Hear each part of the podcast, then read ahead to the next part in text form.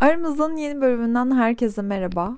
Bugün birazcık geç geliyor aramızda ama sabahtan beri böyle o kadar üşendim, o kadar erteledim. Aynı zamanda anlatmam gereken sürekli hatırlattığınız bir konu var. Da anlatmak istemiyordum ama artık tamam yani tamam bunu artık anlatacağım bugün. O yüzden bekleyenler için güzel haberi bir vereyim istedim. Onun dışında iki tane de e, hatta bir tanesinin okumamı bekliyordunuz. Onun hakkında konuşmak için Bağlanma diye bir kitap. Amir Levin diye mi okunuyor acaba yazarın adı? Neyse Esra'nın önerdiği bir bağlanma kitabıydı. Bundan bahsedeceğiz. Bir de yeni bir kitap aldım. Ondan bahsedeceğiz. Bugün böyle üç tane kısa konumuz var.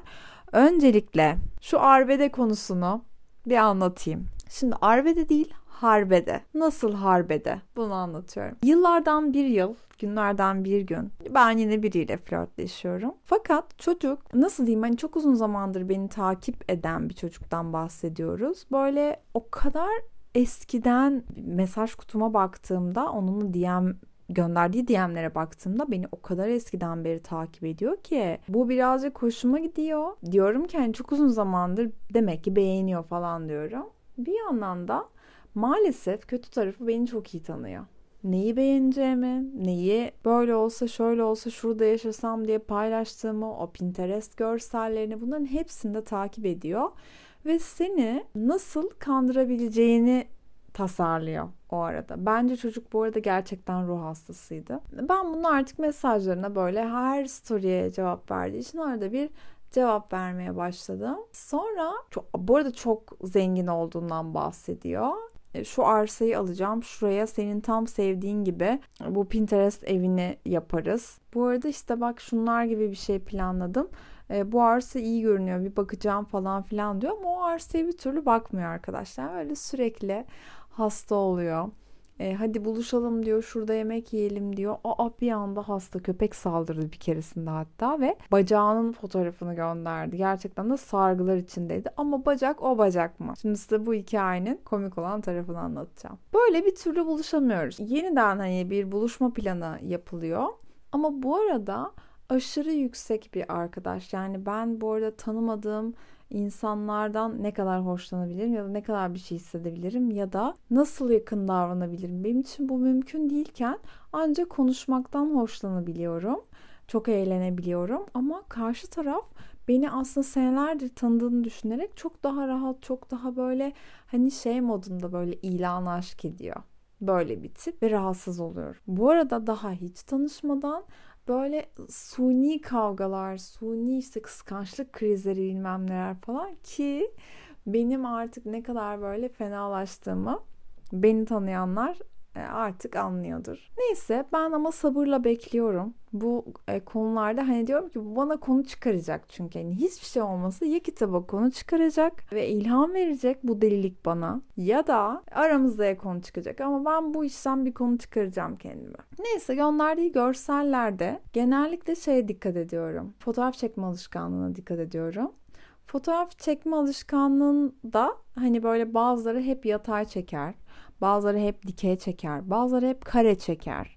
Böyle değişir bunlar. Ya da işte sadece story'den çeker ve onu kaydedip gönderir falan filan. Böyle hani çok ayrılıyoruz insanlık olarak bu konuda. Ben de buna dikkat ettim. Bu böyle dikey çekiyor. Ve gönderdiği fotoğraflarda da genellikle öyle. Fakat bilgiler birbirini tutmuyor. Anlatılan şeyle gönderilen şey birbirini tutmuyor. Atıyorum sana bunu mu sevdin? Bu sen tam böyle bir çanta seversin değil mi? Dur arkadaşım yurt dışında şunu aldırıyorum hala oradayken şu anda ben çünkü hani evde hasta yatıyorum ama bunu sana almak istedim falan deyip Chanel çanta gönderiyor. Ama evden gönderdiği fotoğraf işte bak sana ne aldım diye gönderdiği fotoğraftaki yatak örtüsü o Chanel'i karşılamıyor arkadaşlar.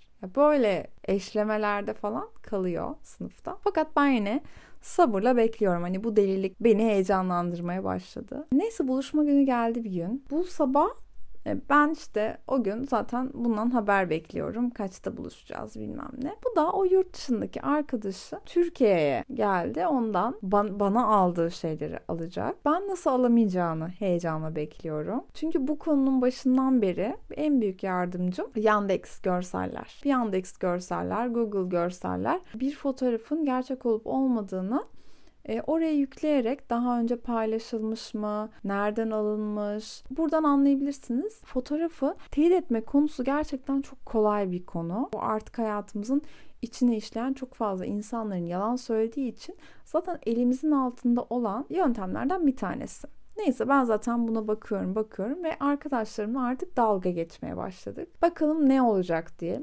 Çünkü o gün buluşmaya ne o çantayla gelecek, ne o aldığını söylediği herhangi bir şeyle gelecek. Hiçbir şeyle gelmeyecek ve ben bunu nasıl organize edeceğini merak ediyorum artık hani o gün. Neyse sabah bana bir tane fotoğraf gönderdi. Ee, arabayı çarptım dedi. Nerede çarptın dedi. Ya neresi dedi şimdi hatırlamıyorum. Allah Allah orada nasıl çarptın dedim. Hani sokakta.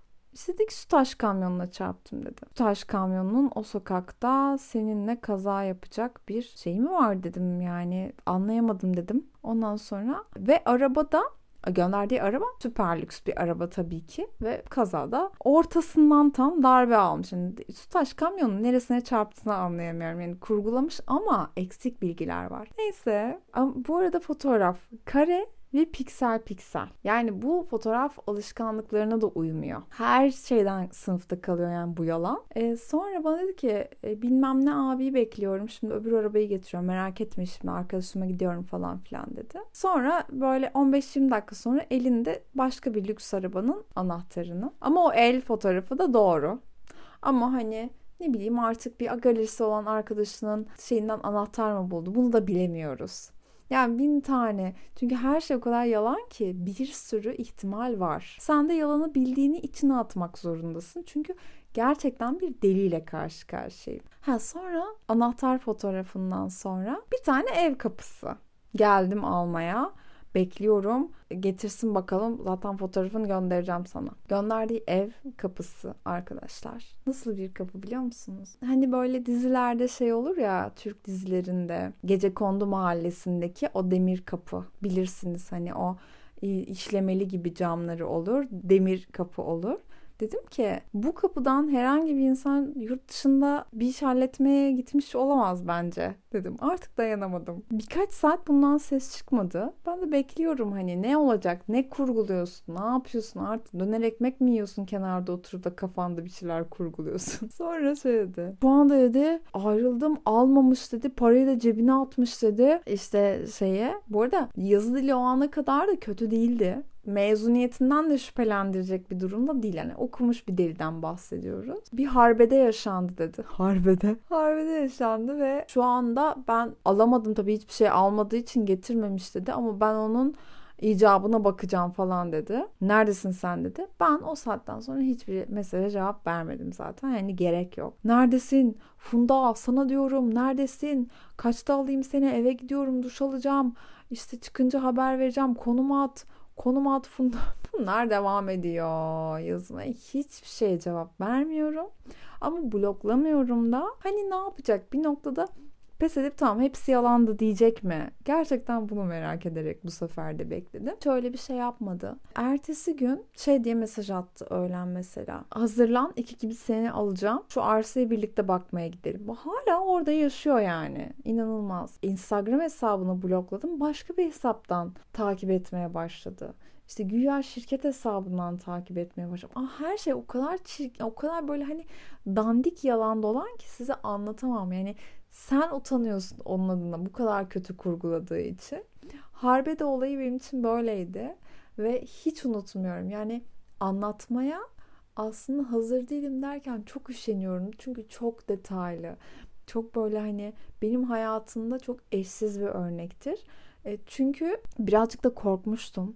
Ya bu deli beni kaçırır da falan diyordum yani ya anlamasaydım ve anlamadığımda görüşseydik o kadar hiçbir şey birbirini tutmuyor ki arkadaşlar. Yani hiçbirinizin zaten bu kadar saf olduğunu düşünmüyorum. Bunu dinleyen hiç kimsenin bu yalanlara aldanacağını düşünmüyorum. Mesela e, yemek yiyelim dediğinde peki rezervasyon yaptırdın mı diyorsun. Çünkü hani normalde yemek yiyelimden sonra okeyleşilir ve o gün için o saat için rezervasyon yapılır. Bunu herkes yapar. Bütün erkekler yapar.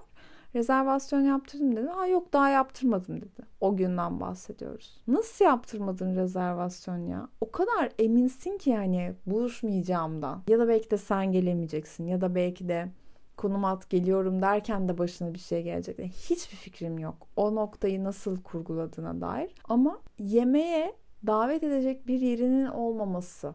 Hani normalde erkeklerde hep önerilen bir yer vardır. Yani hepsinin favori bir yeri vardır. Çünkü onlar tanıdığı bir yere götürmek ister seni. İşte hakim olduğu bir mekanda yemeğe davet etmek ister. Çünkü garsonu tanıyordur, mekanı tanıyordur, menüyü tanıyordur ne yenmesi gerektiğini biliyordur. Onlar orada bir rahat ederler. Ama bunda öyle bir şeyin olmaması, hiç fark etmez demesi. Ya bunlar böyle ufak ufak şeyler beni çok zaten uyandırırdı. Hani hiç en başta uyanmasaydım uyandırırdı. O yüzden bu konu bu harbede benim hayatım boyunca unutmayacağım bir delik hikayesi olarak kaldı. Bu harbedeyi ben herhangi bir yerde kullanır mıyım? Ya o kadar saçma, o kadar asla utanç verici ki kullanmayacağım. O zaman hani kullanırım diye düşünüyordum ama no yani bana hiç ilham veren bir hikayede olmadı. Sadece üzüldüm onun adına ve şu anda kimi ne şekilde kandırıyor, kimi meşgul ediyor onu çok merak ediyorum. Ara ara gerçekten onu merak ediyorum. Ee, beni dinlemediğine de eminim. Çünkü çok zaman geçti zaten üstümden. Ama dinliyorsa kimi kandırdığını lütfen bana söylesin. Yani profil göndersin. Ben de kız kardeşlik adına o kız kardeşim bir uyarayım. İlk konumuz buydu. İkinci konu bu bağlanma kitabından bir bahsetmek istiyorum size. Bu kitabın kitabı okuduğumda ilişkilerimdeki bütün sorulara cevap buldum arkadaşlar. Yani en başta bir test var. Orada bağlanma stilinizi öğrenmek için bir sürü soru var. O soruları yanıtlıyorsunuz. Ondan sonra benim e, aslında 8 kaygılı 7 güvenli bağlanma gibi bir şey çıkmış. Yani çok yakındı ikisi birbirine. Ama bir farkla, burun farkıyla kaygılı bağlanan çıktım. Kaygılı bağlananda da şöyle bir şey oluyor. Senin bütün gündemin ilişkin oluyor. Çok acı bir şekilde. Çünkü terk edilebilirsin. İlişkine hep emek vermek durumunda hissediyorsun kendini ama sağlıklı bir şekilde olmuyor. Yani ilişkin yolundaysa hayatın çok yolunda oluyor. İlişkinde bir kavga, bir tartışma, bir ayrılık yaşandıysa dünyan kararıyor. Ha bir günde kararıyor olabilir, 15 günde, bir ayda ama kararıyor mu? Evet hayatını bu kadar etkiliyor mu? Etkiliyor. Bu noktada mesela çok kaygılı bağlanalım. Bu kitabı hepinize öneriyorum. Eğer ilişkilerde bir sorun yaşıyorsanız büyük ihtimalle bağlanma şeklinizden dolayı doğru partneri bulamamaktan sorun yaşıyor olabilirsiniz. Güvenli bağlanan var. Güvenli bağlanan tam olarak değilim. Dediğim o sorunu aşarsam e, aslında güven güvenli bağlanan olabileceğim herhalde. Ama ilişkiler hala kafamı çok meşgul ediyor. Bir de kaygılı bağlanmayla alakalı hep aklımda kalacak olan şöyle bir şey var. Kaygılı bağlanan grubu aslında e, müthiş bir altıncı hisse sahip. Yani işaretleri çok güzel okuyor, her şeyi çok iyi değerlendiriyor. E, kimsenin görmediği o küçücük şeyleri bile görüyor ipuçlarını görüyor ve aslında her şeyi biliyor. O ilişkinin ne noktada olduğunu, yeterince sevilip sevilmediğini hani her şeyi biliyor. Fakat bu yüzden hızlı hareket ettiği ya da agresif olduğu ya da işte sinirle bir şey söylediği için kaybediyor durumu yönetemiyor. E, o yüzden aslında sana verilen çok büyük bir hediye var bu kaygılı bağlanmayla birlikte ve bunu da yönetebilmek çok önemli. Aslında kitabın esas anlatmak istediği şey şu. Genellikle kaygılı bağlanan olarak kaçıngan bağlanana çekiliyorsun. Kaçıngan bağlananın da ilişkili hiç alakası yok. Yani hiçbir şekilde ilişki kuramıyor ve biz kaygılılar genellikle ona bir bahane buluyoruz. Hani hazır değil, başta iyi davranıyordu ama özgürlüğüne biraz fazla düşkün, bilmem ne bir sürü bir şey. Ama aslında kaçıngan bağlanıyor ve bağlanmaya hazır değil. Fakat eğer biz kaygılılar güvenli bağlananlı bir ilişki kur, kurabilirsek eğer ki şanslıyız çünkü en yüksek oranda güvenli bağlanan insan var şükür ki. Bu ıssız adamlar yerine güvenli bağlananlarla olursak e, iyileşebiliyoruz ve doğru ilişkiler yaşayabiliyoruz. Fakat kitap bir yandan da diyor ki siz diyor hani o tutkuyu hissetmeyeceksiniz güvenli bağlananla olduğunuzda. Size bir sıkıcı gelecek. İstemiyor gibi hissedeceksiniz. Fakat doğru ilişki öyle kuruluyor. Kaçınganla olduğu gibi böyle hani kimyamız çok tuttu bilmem ne falan olmuyor. Ama bu kitabı gerçekten okuduğunuzda aslında dediğim gibi mesela Sibel'e de aldırdım. Bir sürü arkadaşıma aldırdım bu kitabı. Sibel diyor ki yani yolda okurken eski sevgilerimi anlamaya başladım. Onlara rastladım resmen kitabı okurken diyor.